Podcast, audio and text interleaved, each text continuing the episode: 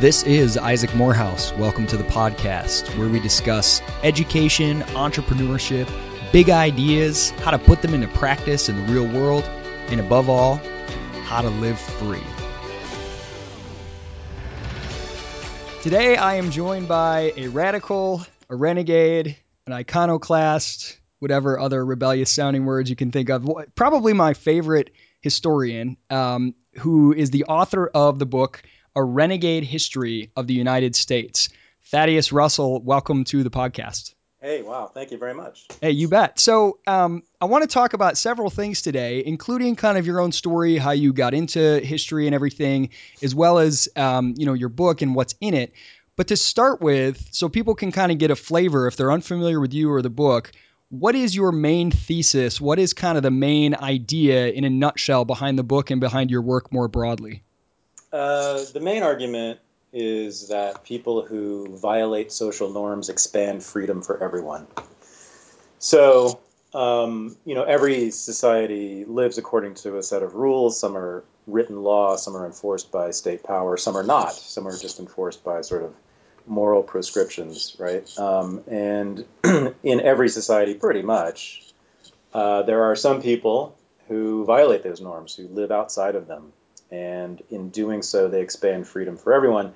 Now, of course, some of those norms, you know, we like, and some of them we don't like. Um, the argument in my book is that many of the norm, many of the norms that we now consider to be ridiculous um, like women not being able to walk alone in public without a male chaperone, or drinking alcohol legally, um, you know, were violated by people who were at the time considered to be the lowest forms of life, you know, the scum of the earth. Um, and so, the, but at the same by the same token, um, you know, the people who were most instrumental in, for instance, uh, making alcohol legal were gangsters. you know, they were murderers. they were not nice people. Um, but what I'm what I'm arguing is that we need to look at people like that um, in many cases for the origins of the freedoms we now take for granted. You know, one, you know, of, the, one of the the other the sort other of strains in your book is not only that some of these people that we've typically looked down on are considered the you know the weirdos or the you know, the, the irreverent, the immoral have expanded freedom, but also that those who are revered, who are looked up to, who are people of high character, have been like frankly control freaks and asshole, assholes sometimes. Right. Um, I think that's a really powerful uh, point as well. I I do want to, after we talk a little bit about your story, um, get into this because if when you state it the way that you just did, you know, when I asked you your main thesis, it doesn't sound that hard to get behind. And someone like me, I, I kind of like, you know, bucking the status quo, working around things. I love, you know, one of the themes of this podcast is entrepreneurship. And sometimes the best entrepreneurs are the ones who are doing so, uh, you know, around the law. Um, whether it's, I mean, whether it's an illegal immigrant smuggling their family in to, to provide them a better life or someone, right. you know, selling something that's, you know, currently illegal. But your thesis actually goes further than that. It's, it's, even people who um, it's not just bucking the status quo, but it's sometimes things that like I wouldn't want my children to behave this way. Like like you seem to almost praise laziness and things like that. Now I teased you with that, but I actually want to hold off and come back to that in a minute. Sure. so that was a really long setup for a question that's going to come in a few minutes. But I want to start with you personally. How did you end up in academia? Why did you choose to become a historian? and then how did you kind of settle on this line of work this i guess i would call it revisionist history i don't know if you would yeah i mean yeah i mean any well any good any good history is revisionist history but um, so um, uh, so i was born in berkeley california uh, in the mid 1965 to revolutionary socialist parents um, they were members of a Trotskyist organization, um, and they sort of dropped out of middle class society. Um, they had, you know, gone to University of Chicago and Exeter Academy and UC Berkeley, and you know, were on a track to become, you know, good middle class professionals, and they decided not to. Like quite a few radicals at the time. It's sort of a, a great untold story. Not that I recommend doing it, but it's a very, it's a really interesting story that's uh, no one's as far as I know has really written the history of these people. There are quite a few, um, beginning in the 1930s, and then and then there was another resurgence in the 1960s and 70s, like my parents, of people who did this, who dropped out, who were sort of middle class intellectuals and took jobs in heavy industry to organize the proletariat for revolution. So uh, my stepfather went to Exeter and he went to UC, uh, uh, Chicago, University of Chicago, and he became a truck driver and a steel worker. My mother went to University of Colorado and University of California but she became a clerical worker at the university. Um, and now, you know, now a lot of people have that path, but just because they can't get a job with their degrees. Oh yeah, yeah, sure. Not out of any sense of idealism. yeah, this is yeah, this is purely ideological. So you know, and they they joined unions or they formed unions. Um, wow or they or they established rat. My stepfather, what he did mostly was he he helped establish radical caucuses within unions, like the Teamsters. Uh, he established a there was a socialist movement within the Teamsters actually, which was a very right wing union actually. So that's what he did, and and they did. Um, and did you grow up like believing, kind of, you know, really embracing this ideology, or were you just sort of indifferent to it? Well, I mean, to their credit, my parents were terrible parents in all kinds of ways. But one thing I one thing I do appreciate is that they, as far as I remember, they never really deliberately indoctrinated me. I don't remember any sort of speeches given to me or instructions about how to think about the world or about politics. I mean, you know, I would ask questions every once in a while, and then of course they would give me the line.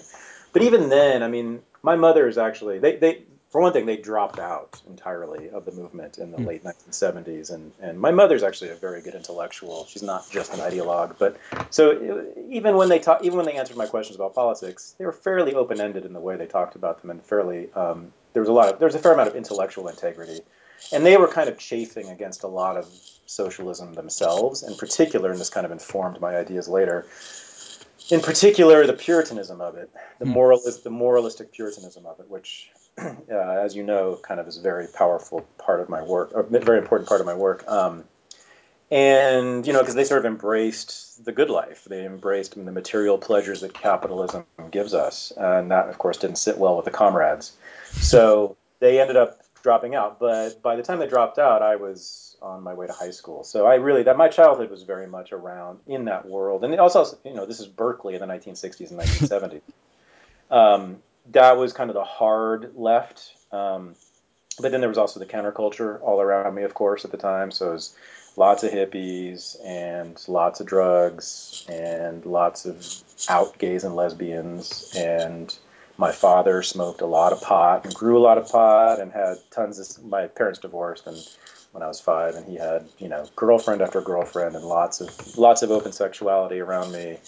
Um, so I kind of grew up very comfortable around that stuff and then also I lived in uh, for much of my childhood. I lived in a mostly black neighborhood. Um, it was integrated, but it was mostly black. And then the Berkeley schools were very integrated. So um, I was around a lot of black culture and became very enamored with it, which I still am. And of course, that's as you can see is central through the book. Yeah. Um, um so that's my that's my background. But you know, I but all three of my parents were, you know, intellectuals, not professionally, but they were intellectuals. My mother is a semi-professional intellectual. She's a psychoanalyst now, and she does training and stuff, and she writes articles, very, very sophisticated intellectual articles about psychoanalysis. But so um, that's really who I was. I, I sort of grew up around ideas and around people talking about ideas. And then if you're on the left, you know, there's only one thing to do, and that's become an academic. so, so you knew you knew you had a love for ideas, and it was basically, yeah. if I want to make a career out of this, I have to go be a professor. Did you did you love the process of getting your PhD and kind of being in that world, or did you just sort of feel like you had to?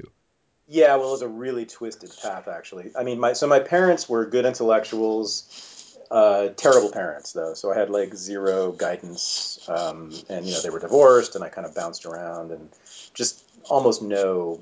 Um, they were just really negligent, and I was kind of left to my own devices, and consequently was a terrible, terrible student all the way through school, all the way through high school. Finished with a C average, which even that was an impressive accomplishment considering how spaced, spaced out I was. I actually I tell this story to my students now, and they don't believe me. I didn't know what the SAT was when I was a senior in high school. I a friend of mine said uh, we were talking about what we are doing on the weekend, and he said, "Oh, I'm taking the SAT on Saturday." I said, "What's the SAT?" um, so it took so I kind of dropped out after high school and didn't drop out. Sorry, but I didn't go to college right away, and I kind of hung out and smoked a lot of pot and worked a minimum wage job and took the SAT, and I ended up going to this hippie college called Antioch College in Ohio which admitted every one of its applicants at the time. Um, and I went there because, simply because a friend of mine told me about it, and I went there.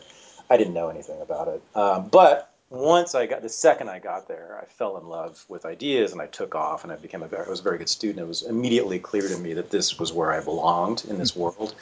Um, and so, from really the first week almost of being in college, I, I realized that I needed to be an academic of some sort.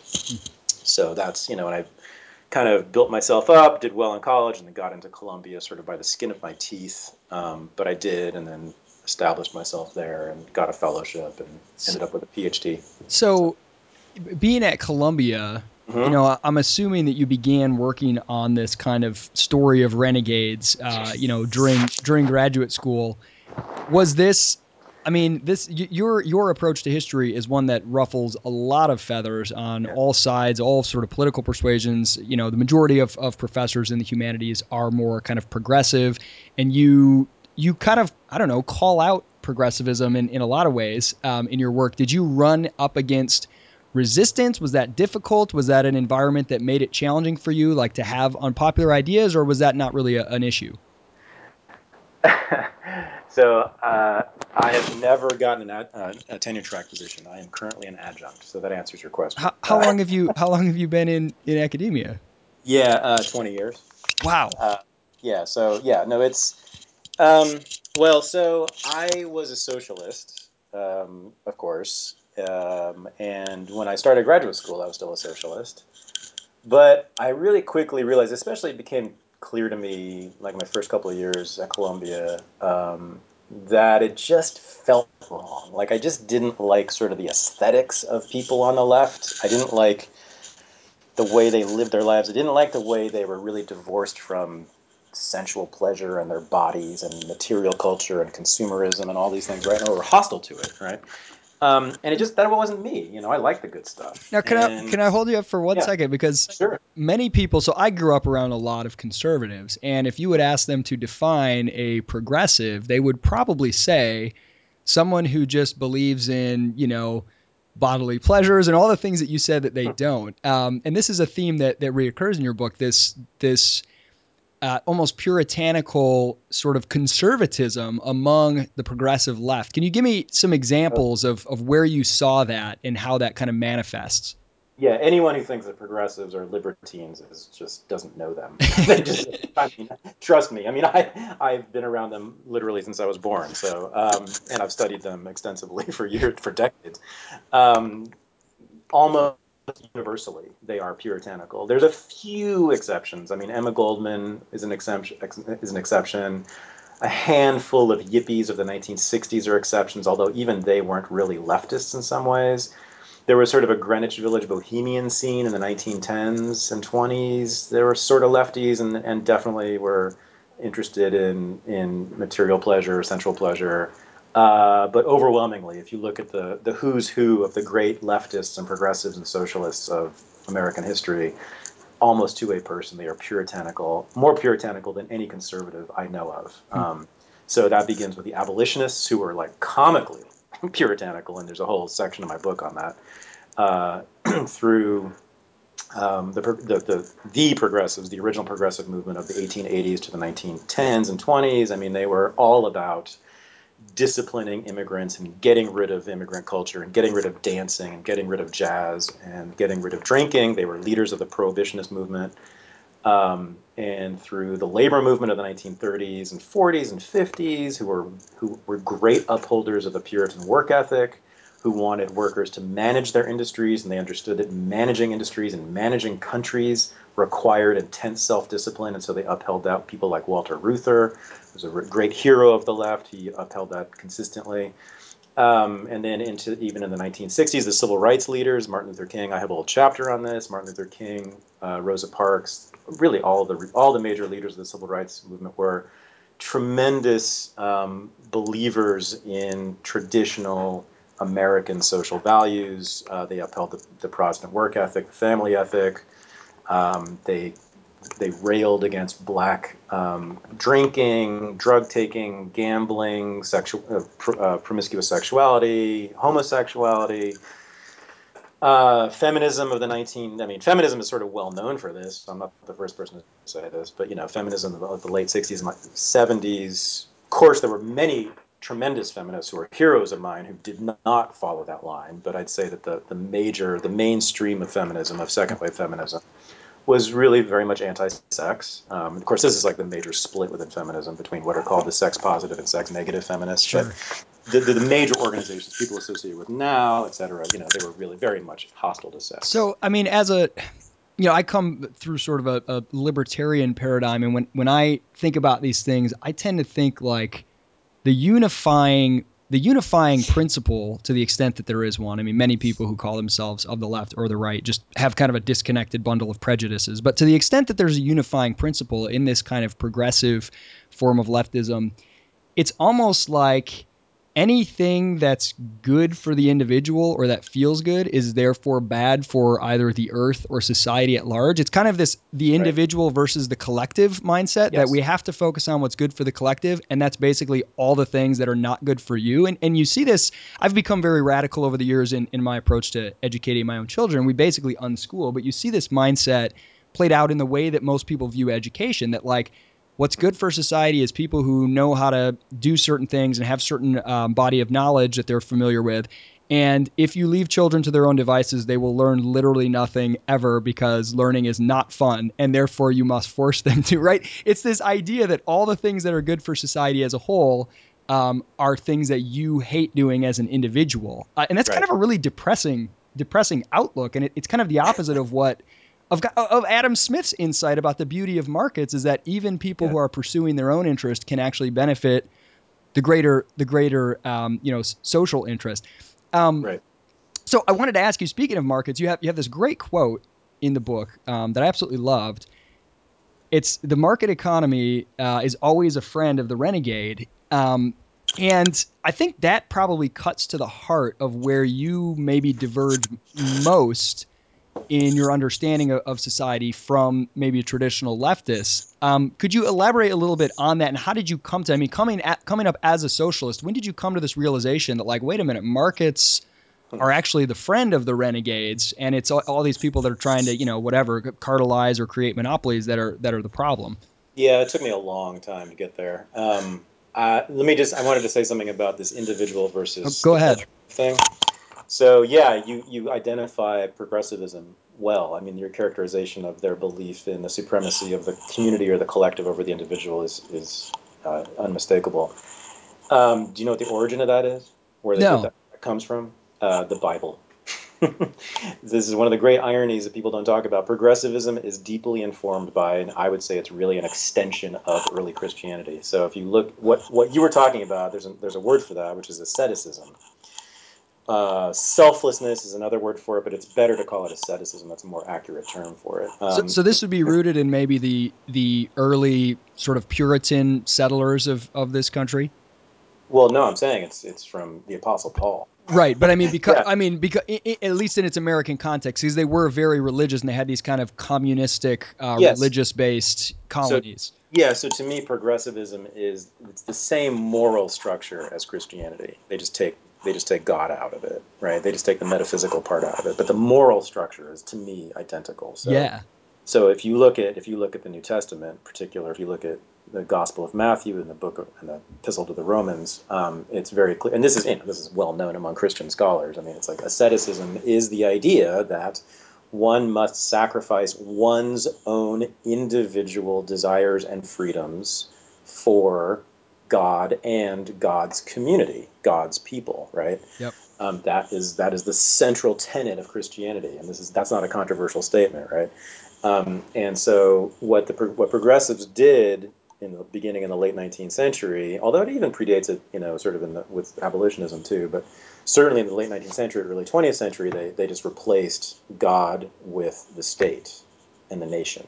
Hmm. Um, and so they said that we must you know, sacrifice our own individual desires and freedoms for the United States or for New York City or for you know or or here's the, here's the best one or the people. Right? um, that's what's often said. Right? Which so. you know all the arguments that an atheist would make against you know the existence of God or at least against the ability to prove the existence of God you could make the same against you know the existence of this abstraction called you know the people, right? Yeah. And these, then these collective. And then, in the, yeah, and then in the late last fifty years, or mm, yeah, fifty years, uh, it's also been for the Earth, right? So that's that is that is central within environmentalism. They hate no one hates consumerism more than your typical environmentalist, and they really, really despise us for using things that give us pleasure, give us leisure, give us freedom, that might you know impinge on the pristine nature of the earth. Now, um, so it's Christianity. Oh, absolutely. Well, so so let me ask you something. You seem to take, I, I guess, let me sort of reframe it this way. There are, I know a lot of people who are um, who are Christian, or whether or not they're Christian, maybe they're environmentalists. Um, and they believe that some of the things you talked about, uh, denying yourself, being altruistic, being frugal, um, you know, being disciplined and working hard, and etc. They also believe that those are good things, maybe even the highest good, but there are some who believe it's counterproductive and or immoral to attempt to coerce people into those behaviors. And so that right. these are these are good behaviors, but they have to be freely chosen by the individual. And and you I mean you don't explicitly contradict this, but your book definitely gives the impression that you're actually going further than that and you're actually saying like no, hard work isn't really good, laziness is better or that like you know no. voluntarily choosing to be sober is like selling out your freedom. Give me give me i guess we'll put it this way. Would you say that you know on an individual level freely choosing to you know be sober to uh, work hard to sort of discipline yourself or to to be charitable to to withhold you know the the enjoyment of luxuries in order to help other people or whatever it might be would you say that that is a bad mindset or is it only destructive to sort of social freedom and prosperity when it becomes enforced through through coercive means? Um, well, I think it's it's always very useful to explain what the Puritan work ethic is. Right? People don't get very confused about it, and so the Puritan work ethic is the belief that one should work hard and well, no matter what one gains from it. Right? Mm that work in itself is a virtue. Um, that it, it is not a means to an end, right? You gain from it. You should work. You should work hard, and so that's that's this moral belief that is at the center of American culture and has been since the Puritans got here. Which seems so um, counter to like the the the natural human experience that like I'm always amazed at how powerful an idea like that. How many people so willingly accept it. But yeah. but, but go ahead. Yeah, exactly. Yeah. So now what I'm what I'm not saying is that that is wrong, right? If you want to believe that, that's your business. You know, I can't tell you. There's no way to prove that that's wrong. Um, I I can prove that you may live a pretty unhappy life if you do that. Um, but uh, I'm not even sure about that. I mean, I think there have been a lot of people who have submitted to that idea, have committed themselves to a life of hard work and poverty. And, you know, I think if you ask them, they say, that's what I wanted. You know, I mean, that's what monks do. Well, that's fine. I mean, if, if you want to be a monk, then that's what you should do. Um, so it's just that there have been many people who have viewed work differently, you know, um, as simply a means to an end. Now, so what I'm saying is, I'm not saying that laziness is always good. I mean, if you're always lazy and never never work at all, you're also going to live a life of poverty unless you're born into wealth. Yeah. So that's just sort of obvious, right? Um, what? So the slaves had, to me, the the most health, the healthiest uh, view of work, or the one that's closest to mine anyway, which is that it's simply a means to an end. Of course, slaves had a lot, a lot of reasons to view work that way. Um, so, you know, that's when you should so you should simply decide case by case you know when you should work and how hard you should work and what you'll gain from it but judge it by what you will gain from it not whether or not it's good in itself that just that's right it's, it's sort of a more it's a moral claim yeah. Think that I think consigns people to lives they often don't want. well so here's an there's an interesting there, there's an interesting I think surface level um, contradiction, but I actually don't think it's a contradiction between what you're saying and many of the themes that that I write about and that we might talk about on this podcast other times, which is this idea of living a fulfilled life and not not seeing um, work as something that inherently sucks, trying to find something that you love that sort of makes you come alive, and and this idea of you know a lot of people it's very trendy now to talk about like getting into a flow state, which involves you know overcoming some sort of challenge. So if you're a writer, I mean, you wrote this book, I'm sure you had times where it was hard work, but it was very fulfilling to be writing the book, and I think that it it it may be interpreted as okay, you know, Thaddeus is sort of saying that like work is only a means of generating income. But but saying it's a means to an end is broader than it's just a means to generate income because income itself, the value of it is that it lets us have other pleasures. And so I think seeing work as a means actually helps us potentially find work that's more enjoyable um, in and of itself as well. Because if, if the work itself is bringing us some kind of pleasure, right? I guess it's counter to this idea that the more you hate it, somehow the more moral it is. Um, and so whether whether it's I just want to do as little as possible of work that I hate so that I can have money and free time, or I want to find work that I don't hate because there's nothing moral about hating what you do. I think both of those can kind of can kind of jive with this um, you know this this questioning of the of the Puritan work ethic. I don't know. Right, would you so, would you agree or disagree with that? Yeah. So asceticism and Puritanism is about sacrifice, right? You're giving up something. You're giving up something that you want. um, so um, now, work can be both vocation and simultaneously avocation, right? There's no question that some people enjoy the work that they do. I enjoyed writing, much of the time, I enjoyed writing that book. Yes, I'm a, I'm a um, hedonistic worker. I try to only yes. I try to only do work that I actually love as much as possible. Yeah, and so again, like it's not about like moralizing against those people, workaholics, or people who love their work, or saying they're wrong you know, that have some sort of false consciousness that's incredibly arrogant. That's something that leftists do all the time, which I can't stand. Um, no, it's simply it's simply attacking the idea that it's a moral good in itself. That's all. Hmm. Um, and once we do that, we're liberated to find our own way. Right. Absolutely. That's all. Absolutely. No, I, I, I find that very powerful, and and it's I think it's subtle in some ways, and it's hard to grasp because the way that you go about this in in your book it's a different it's a different approach to the narrative than most of us, myself included, are used to. And so it's kind of like I don't know, I guess I would put it this way. There's there's very few books or ideas that really like shatter the fundamental assumptions. And I consider myself kind of a, a radical, a fan of iconoclasm and all this stuff.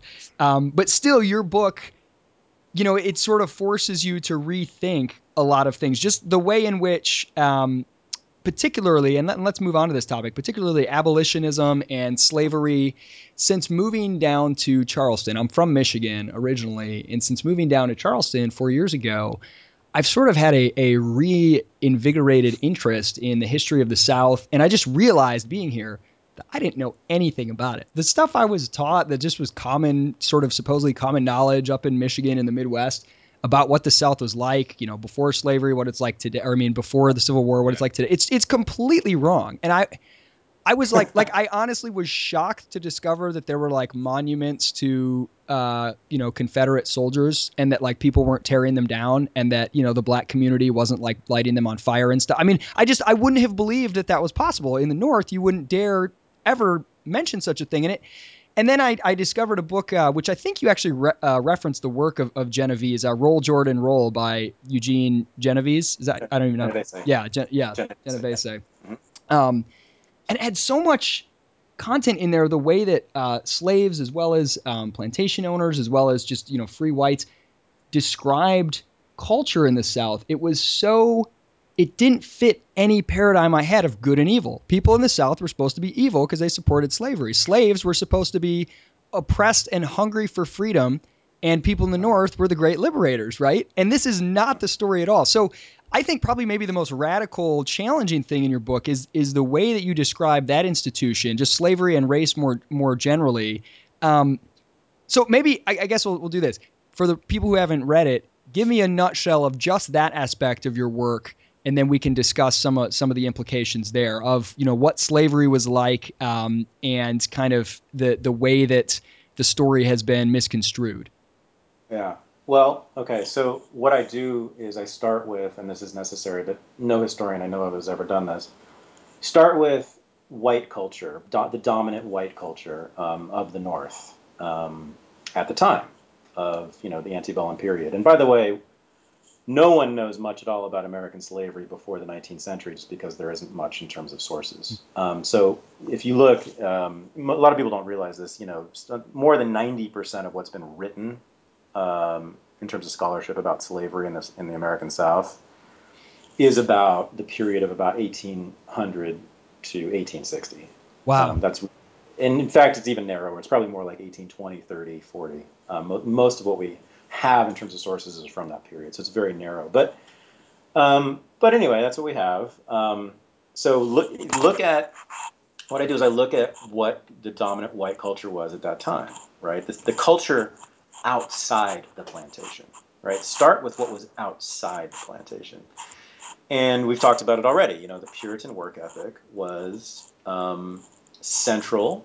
It was powerful. It was dominant. It was pervasive. It was taught in it was taught in children's textbooks. It was taught to children who were four, five, six years old. They were taught that toys were bad, play was bad, that work was good, that their life was uh, should be devoted to learning how to become and, good. And, th- and this was very deliberate. Like the founding fathers, almost universally, were like disgusted by most Americans, especially the ones who lived in cities, and were like deliberately right. trying to kind of create and craft this new sort of aesthetic right. man.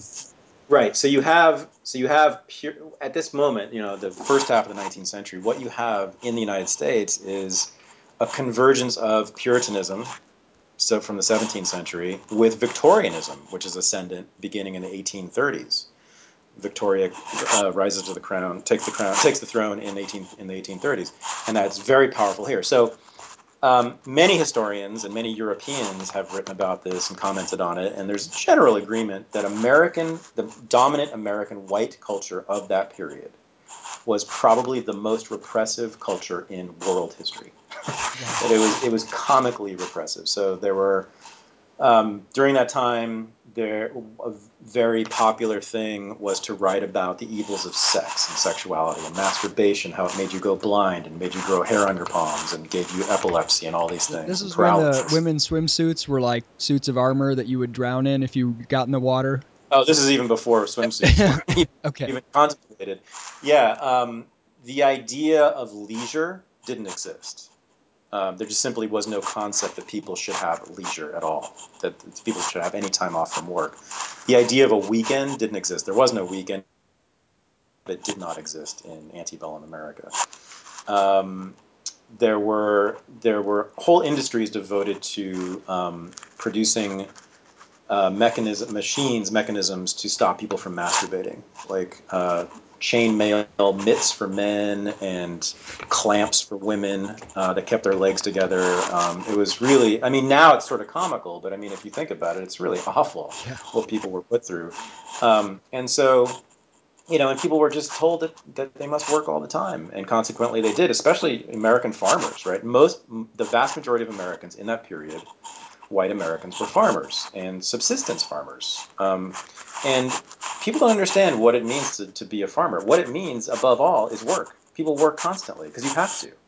To, to produce something out of soil um, that will, you know, will produce enough to make to have your family survive or to sell it on the market just requires nonstop work and that's what we see this again and again and again in the diaries of farmers from that period they just talk about how they work all the time um, so it was, it was just a phenomenally repressive culture. And here's the thing about slavery that people just missed.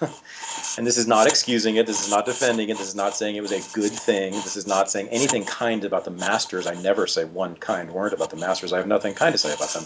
But here's what it did, and this was totally unintended. No one intended this, but this is what it did. It kept those people who were slaves completely separate from that repressive culture and it allowed them to form their own distinctive culture outside of those dominant repressive norms. So they brought with them from West Africa a different set of ideas, or in some cases, just a lack of idea. There just simply wasn't the Puritan work ethic in, West Africa. There was no belief outside of Northern Europe and the United States that work in itself was godly. No one believed that, so the slaves didn't have it. They didn't think that sex in itself was was evil. They didn't think that sex outside of marriage was terrible. They didn't think that women who had sex outside of marriage were degraded whores. Um, they had. It's not that they were just you know freewheeling libertines, but they had looser um, norms about sexuality and work. Um, well, people just don't don't understand. They, do, they don't ever connect those two things. Why did those people create jazz and blues and rock and roll? Uh, why did those people create this whole lexicon of slang, which is now central in American English that we all use? That you know, it's about breaking rules. Why? Why was it those people who were slaves? There must be something, I thought, about the institution of slavery and the culture of slaves that explains that, and there it is. So they were physically separated. They weren't allowed to become citizens. They weren't allowed to take responsibility for this country. They weren't ever expected to internalize those repressive norms. When you were born white in America in 1830, they, from the minute you were born, pretty much, they did everything they could to make you internalize these ideas about sex and work. It wasn't the case with slaves. They understood that there was no way to get these people to internalize those norms because they were kept apart. Hmm.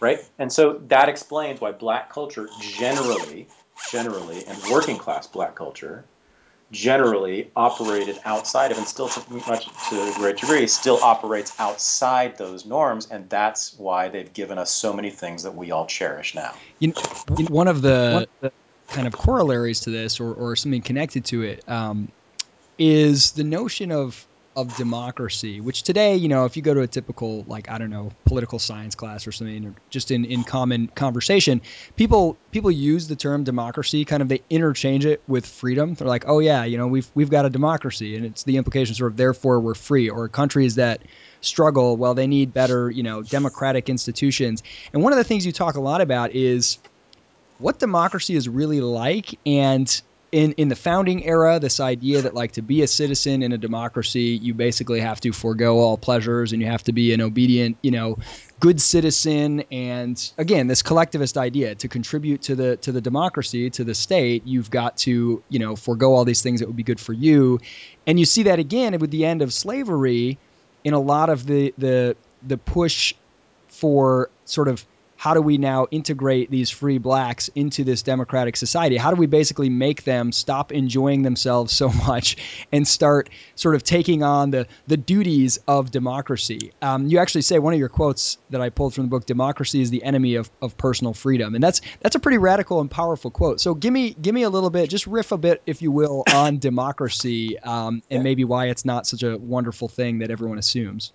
Yeah, well, I mean, there's two ways to do it. One is to think about making making an institution now that's not democratic democratic and thinking what the implications are of that. And the second one is to look at the founders of democracy in the United States, the founding fathers, so what they actually said about it. So what I do with my students is say, let's start here. Let's start in this classroom let's right now this class is a dictatorship. I say i can decide what your grades are i can kick you out of the class i decide what is taught i decide what you read though they do have the exit option and they opted in so there is the, the, you have some limit to how far you can go before you lose them all. Yeah but i mean in terms but of yeah yes. once they're there. Right yeah so i say okay so that's we agree that's basically what this is it, well it's certainly not a democracy right sure they, they have the market exit that's right but they don't have democratic it's not it's not a they yeah. don't have democratic control um, so I said, let's. What if we made this a democracy, a truly, and not a representational democracy, a truly, you know, direct democratic uh, class? I say to them, what's what's the first thing you should do? And they're sort of like, can't figure they're thinking, they can't scratching their heads. I say, well, here's the first thing you should do. You should cancel the rest of your life because you're going to have to all get PhDs in American history first before we begin to talk about this class. Then you're going to have to write the syllabus. Then you're going to have to decide what books are on it. You're going to have to then you're going to have to grade the papers. You're going to have to assign the papers. You're going to have to give the lectures. You're going to have to do all these things that I've spent the last 20 years doing, right? It's a tremendous amount of work. That's what democracy is. It's taking responsibility, right? That's what democracy is. It's government by the people. Well, governments work. Government's not just sitting on a throne and, and watching, you know, society sort of miraculously govern itself. It's it's it's all work. It's responsibility. Um, and so the founding fathers understood that, and that's what the, it's one of the things they very much liked about it. They hated that Americans in the in the colonies were drinking like fish, were fornicating all the time, that prostitution was rampant, uh, that interracial sex was rampant, that people were slacking off on the job in the cities in particular. Um, and they said the reason that's happening the reason for that libertine culture, the founding father said, not Thaddeus Russell, John Adams said, was that it was a monarchy, that it was not a democracy, because the people had no sense of responsibility. They had no real responsibility for their society. The king and his minions did all the work, right? So, what we have to do, the founding fathers said, was put into these people responsibility for their society that will force them to stop drinking and fornicating in the streets and they were right. Now, I mean, to an extent, they were they were right that that's what democracy is. Um, the fact that we still have quite a bit of drinking and fornicating simply to me suggests that we don't have a complete democracy. You know, the the interesting you present this kind of contrast between monarchy, um, or in an even more extreme case, slavery, and democracy. And I think you can look at both of them and you can say, based on the incentives uh, therein, okay, well, if my ability to uh, either suffer or profit from sort of my own decisions is limited, uh, particularly in the in the instance of slavery. I'm going to basically just carve out maximum personal freedom as much as I can get away with and just enjoy myself sort of in the short term. And in the case of a democracy, if I am forced, my ability to enjoy myself is limited dramatically, and I'm actually forced to take part in this grand social responsibility. Um, I'm not going to have very much fun.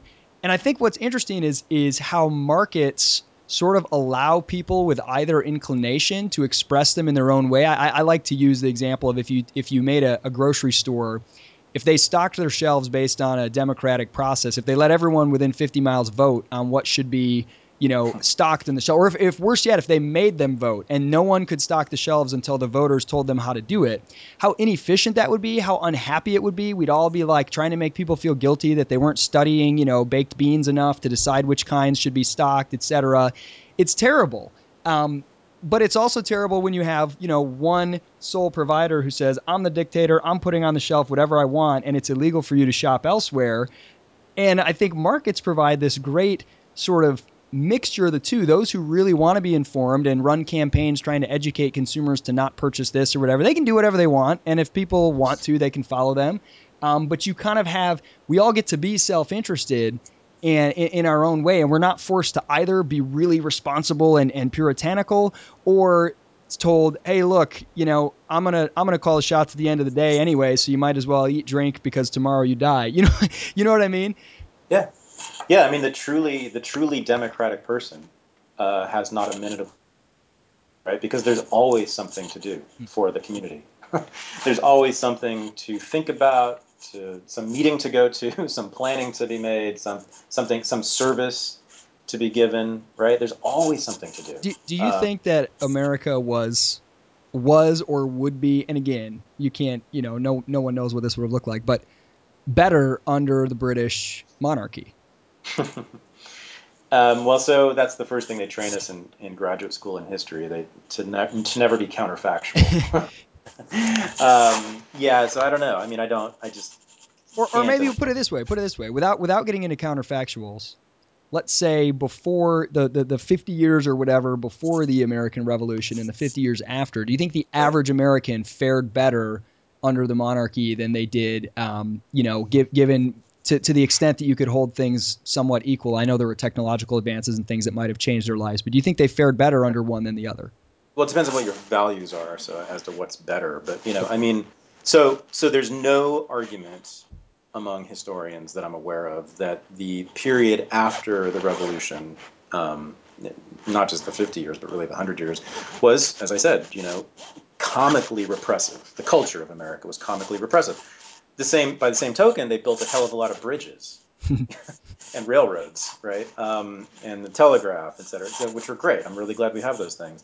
Um, but if you look at the culture of American cities in the colonies, um, and not all of this was great. I'm sure they were filthy. I know they were filthy. Um, and not, you know, the fact that people were drinking on the job and having sex in the streets, you know, was kind of good, not so good. I mean, it's a mix, right? But I'm just saying that there were there were tremendous personal freedoms that were sacrificed for the nation and for democracy. That's all. Do you think? Okay, so I one time I I saw I think you posted on Facebook. Um, you said something about I think you were visiting uh, the South, um, and you said something to the effect of the South is less racist than the North. Um, Oh, yeah. Could you expound on that sentiment? I mean, to most people, that would that would come across as very shocking. Um, gi- give me give me an explanation what you mean by that. I mean, well, you. I mean, I, I mean, so- I, I agree with you. I never would Yeah. have before I lived here, but I, I'd love to hear you sort of explain for Yeah, I mean- those who are unfamiliar. I mean, I find it. I can't imagine anyone who who visits the South and really visits the South doesn't just go to the tourist spots. You know, would disagree with me. Um, I spent a fair amount of time in Savannah. My ex-wife was from there. I was married in Savannah, and then I did a lot of research in the South. My project, sort of in between this book and the last book, was on the civil rights movement. So I did it. Spent a fair amount of time in Birmingham and Mississippi. Um, in Georgia and Atlanta, and I just the first thing, and I wasn't expecting this. I was like you, I didn't know. I was a total northerner. Um, but the, one of the first things I, I noticed, and I was struck by it, was how integrated public spaces were compared to the North. That you just saw blacks and whites hanging out together in restaurants together. You see many more blacks and whites sitting at the same table in a restaurant in the South than you do in the North. Um, and I just, you know, and there was just sort of like an ease that uh, between blacks and whites that you just don't see in the North. Um, you know, uh, does that mean there isn't sort of white paternalistic racism in the South? Oh yeah, it's there. I mean, I was around them. I was around whites who were who had a totally paternalistic attitude toward blacks. Um, but there is there is this ease between I hate using a term, but between the races, you know, um, in the South. Um, and so, I mean, I think a lot of that has to do with you know the one of the one of the re, one of the main reasons the abolitionists want, wanted to go to war against the South was they wanted to remake it in the image of the North. They wanted to remake it into a northern uh, into a northern culture, um, and they hated the fact that Southerners, black and white, didn't have the Protestant work ethic. They hated that. Um, It, it- it is to- definitely true down here. Um, Yeah. Doing doing business in the South is just different. People are Yeah. slower. They have the less of this feeling that like if you're not hustling, uh, you know, working to the bone, then there's something wrong with you. It's it is a definite. There's definitely a different culture in regards to work. Yeah, so you know, so that's a mixed bag, right? I mean, that meant that they didn't have railroads for a long time, uh, and it means now it's probably harder to get things done, and it's probably they have their infrastructure is not quite as good, et cetera, right? Um, but it's also really pleasant. Yeah. it's really pleasant. So, so my my position is, um, if you're interested in the leisure of the South, don't and things like that, don't don't become a CEO. What you want is markets. You want you want CEOs. You want businesses. You want in, uh, uh, businesses competing against each other for your money, right? That's what you want. You don't want to run the damn thing. You want them to run things for you. It's the same argument as with democracy. You want to stay out of sovereignty, whether it's economic sovereignty or political sovereignty. Sovereignty is what sucks if you're interested in the good life. right? Talk talk a little bit about um, the the end of slavery and, and in particular the civil rights movement um, and ways that you know you said some of that was sort of some of these leaders essentially trying to encourage blacks to become more white or to become more uh, puritanical in some ways. Um, give me give me a, a, an example of that, or or sort of I guess where that maybe stands today in your mind in, in kind of the, the black community and some of the figureheads who sort of speak out for, for the modern, I guess, civil rights movement. Yeah, so the word is assimilationism, and that's a, as you know, that's a major theme in the book. Um, and every marginalized group in this country has gone through an assimilationist process, um, led mostly from the top, from within the groups. So self-appointed leaders have instructed, cajoled, coerced their constituents to adopt the norms of the dominant culture uh, in order to gain full citizenship. So this predates um, the civil rights movement very much. I mean, so if you look at immigrant groups, and I have chapters on the Irish and the Italians and the Jews, they all did this in the 19th century and the early 20th century. When those groups got here, uh, they were considered to be not white because not because of the color of their skin, obviously, but because they didn't act like white people in America. they didn't think that work in itself was good, and they didn't live in nice, tidy nuclear families, um, and they had different sexual norms, um, uh, and they were discriminated against, consequently. And so the leaders of those groups uh, told their people uh, beginning with the Irish in the 1840s and 50s. You know, we've got to stop dancing, stop fornicating. We got to work hard. The Irish were known for blowing up projects that they were working on, like canal digging, more often than were for working on them hard and for drinking like fish while they were doing these things.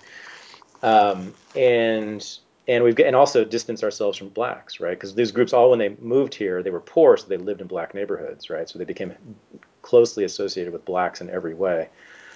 The, the leaders of those groups all said, you know, we got to stop doing all this stuff, and we've got to start acting like good wasps. Hmm. Um, and they did. And so the Irish in the 1830s and 40s were considered to be chimpanzees or black. There was sort of a debate among uh, the sophisticated classes in the United States as, as to whether the Irish were simian or African. They, they, but there was no question they were they were not white. Um, as of the 1830s, by the 20th century, they were considered to be not just white but Nordic white, um, the the elite, the creme de la creme. Same thing happened with Italians and Jews later. Um, so that's that's called assimilationism, and that's what the civil rights movement did. I mean, which really begins with abolitionism. Abolitionists, you know, hated slave culture, despised it, thought the slaves were having entirely too much fun dancing and partying on the plantations, hmm. uh, which was exaggerated. It wasn't entirely false, obviously, but it was it was exaggerated. But they hated slave culture, and they wanted to make slaves into good white uh, New Englanders. Um, and that's what that's what Reconstruction very much was. It was an attempt to train the slaves to become like whites. So they established about 2,000 schools through the Freedmen's Bureau across the South, and most slaves went through those schools. And they didn't just teach them reading, writing, and arithmetic, they also taught them moral values, um, very stern, puritanical moral values. And that, that continued with the advent of the early civil rights movement um, in the turn of the century, but then really took off after World War II with the period of Martin Luther King and the, what we now think of as the civil rights movement. Uh, King, very similarly, hated black culture. Hmm. He did not. Martin Luther King did not mention the word jazz until the 1960s. He did, didn't come out of his mouth. He had nothing good to say about working class black culture. And in fact, he had a lot of bad things to say about it. So he gave lots of sermons in the 1950s to black audiences about how terrible black people were that they were drinking too much, they were fornicating too much, they were taking dr- drugs too much, they weren't working hard enough. Um, you know, it's the same story as the immigrants. It, you know, uh, this this it's an amazing uh, repeated story in a lot of different places in history. This idea that, you know, hey guys, if we don't if we don't start behaving more like our oppressors, they won't respect us. right. And it's it's just kind of a it's kind of a bizarre like I don't know. It's like a lack of of you know self confidence or something, a, a, desire to be seen as to be taken seriously, to be seen as as normal. Um, well, I don't know where it stems from, but it's. Well, I do. I mean, it's it's understandable. I mean, it's you know there was a thing called Jim Crow, and there was a thing called lynching, and you know th- these things really happened to them, and it was largely because their culture did diverge. So I understand it. I don't I don't judge it.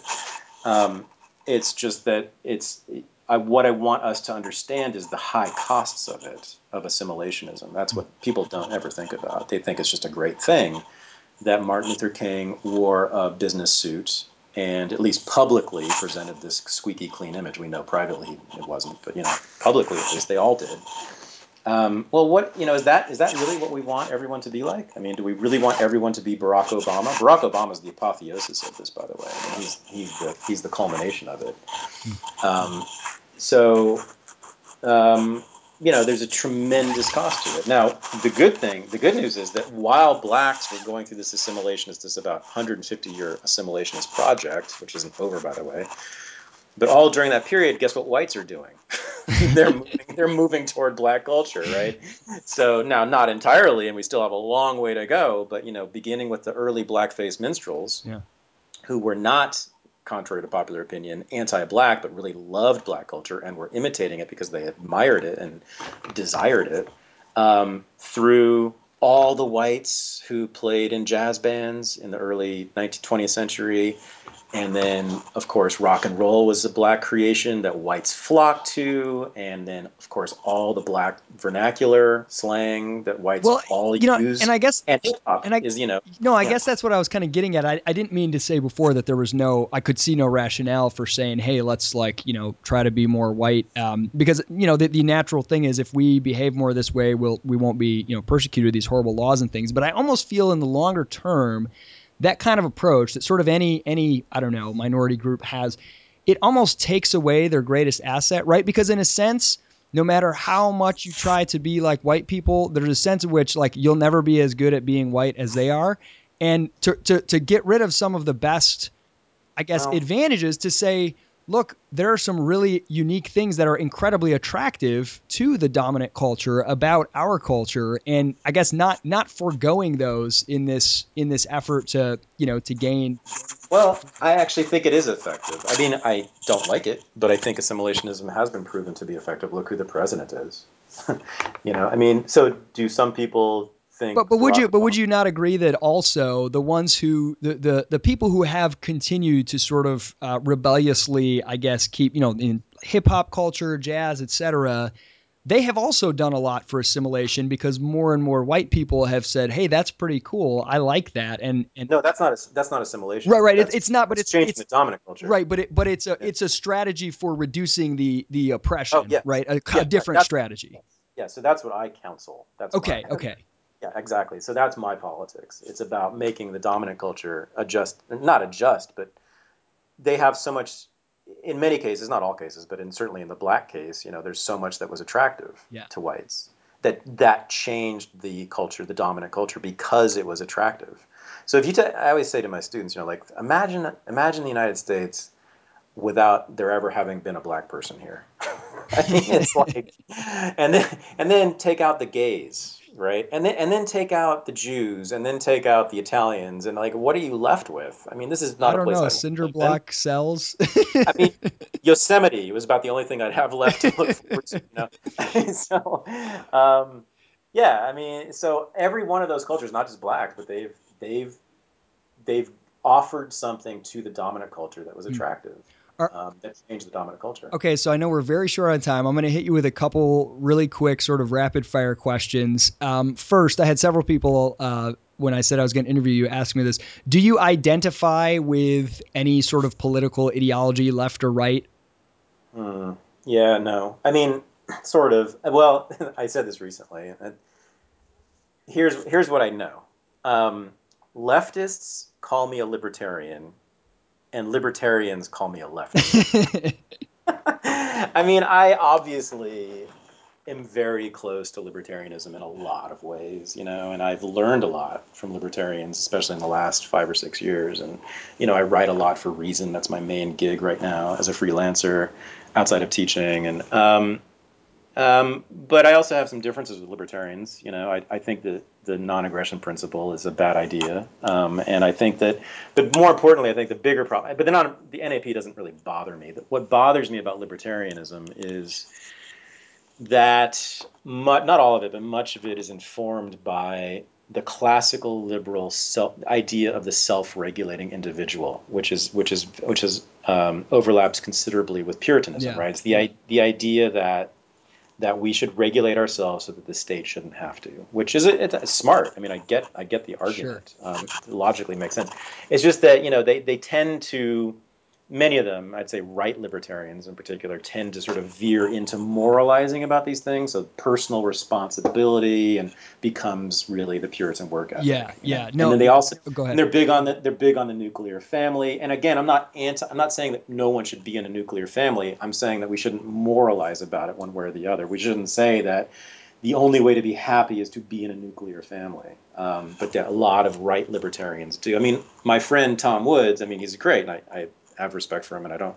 He's not wrong, but he's one of those people, right? He's typical of that. So it, there's a strain um, in there that I that I find troubling as well. This it's this idea yeah. that um, well, we can only not, we can only have liberty once we're moral enough to handle it, and I actually think that's that's a, that's right. a really uh, erroneous and, and dangerous, right? Like people aren't aren't more moral right. today than they were a couple hundred years ago. Yet we don't have slavery because we have a different institutional setting. Right. Yeah, and so I mean, and they, they sort of miss the sort of big argument of my book, right? Just Right. that people who people who were undisciplined um, uh, are the ones who created so many freedoms for us, right? That li- libertarians um, champion. So I've heard people say that you only uh, you spend all your time calling out left wing hypocrisy, but not Yeah. not that on the right. What, what's your totally response? true. So guilty as charged. Here's why. Here's why. Because I'm surrounded by people who attack Fox News all day long. It's like uh, there's no shortage of that. It's it's there's no too easy. need. Yeah, and it's too easy. These are these are mostly knuckleheads. I mean, it's not difficult to like complain about Bill O'Reilly, and so I just get very tired of all the, you know. And I'm I live in a progressive world, right? I, I live in Los Angeles. I used to live in New York City. I'm an academic. I'm in the media world. I mean, that's everyone. I don't know a Republican. I don't know as far as I'm not. I don't know a registered Republican. Um, and so it's it's easy, it's boring, and everyone's doing it, attacking the right wing. The, almost no one is doing what I'm doing, which is attacking the left from the particular position I'm in, which is a sort of whatever you want to call it, left libertarian position. So pointing out how the left is actually conservative in many ways without knowing it. That's what almost no one's doing, and that's what I try to do. All right, I'm going to ask you two final questions. You can answer them however you like. First, Sure. what's the biggest misunderstanding people have about you or your work? And second, what are you working on next? Biggest misunderstanding. God, where do I begin with that one? I mean, God, I mean, it's every day they have a misunderstanding about me. I don't know. It's Do, do people Uh, assume that because you, you write about this, the renegades, that you must be just like constantly, you know, drunk and high all the Oh. time? Yeah. I mean, there's some of that. I, I don't care about that. I mean, whatever. Yeah. I'm so I'm. I um. I've never, first of all, I've never once claimed to be a renegade personally. Um, so I'm not. There's nothing at stake here for me. I've never. Um, I, you know, I live sort sem- somewhat a conventional bourgeois life and somewhat not. I mean, I'm divorced. I live. I'm not married now. I live with my girlfriend. I have a son. We share custody with him. Um, I don't. I stopped drinking three years ago. Um, you know, I did a lot of drinking before then. I don't do any now. Um, yeah, I mean, I'm pretty. I'm fairly conventional. I, you know, but intellectually, I'm definitely a renegade. I mean, I think my ideas are certainly not conventional in any way. Um, so I don't know. I mean, it's you know, I get all kinds of accusations about being a defender of slavery or being a defender of corporations or working for the Koch brothers or whatever. I mean, you know, and then libertarian. I mean, well, libertarians understand me a little bit better, but um, yeah, I don't know. I mean, I just I, whatever I am is who I am. I don't know what to say. It's like it's not, you know, it's a mix of things. Yep. And I, No, Yeah. that, that's that's what I find so uh, so enjoyable and so so thought provoking. What are you working on next? Yeah, what I'm working on next, I'm working on now is um, it's it's um, an extension of the renegade argument to American foreign policy. Hmm. Um, not just foreign policy, but America in the world. Sort of, it's an international um, history, renegade history. So I'm looking at I'm looking at um, the influence of American low low popular culture across the world beginning in the late 19th century. So like the diffusion of jazz in the Philippines after the Spanish-American War and Ooh. Hollywood in the 1920s and Nazi Germany and but it goes on and on. I mean, those are just examples. Um, and you know how how those things, how American renegade popular culture subverted authoritarian regimes abroad. Um, at the same time that, and this is classically libertarian argument, um, that American military interventions strengthened those authoritarian regimes. This is such fascinating stuff, Thaddeus. I hope to bring you back again because there is so much in your book we didn't even get to. I mean, we could do a whole episode on the New Deal and sort of the Oh, modern yeah. progressive movement, and I would love to do that uh, another time. But the book is A Renegade History of the United States. Thaddeus Russell, thank you so much for joining us. Thanks, Isaac.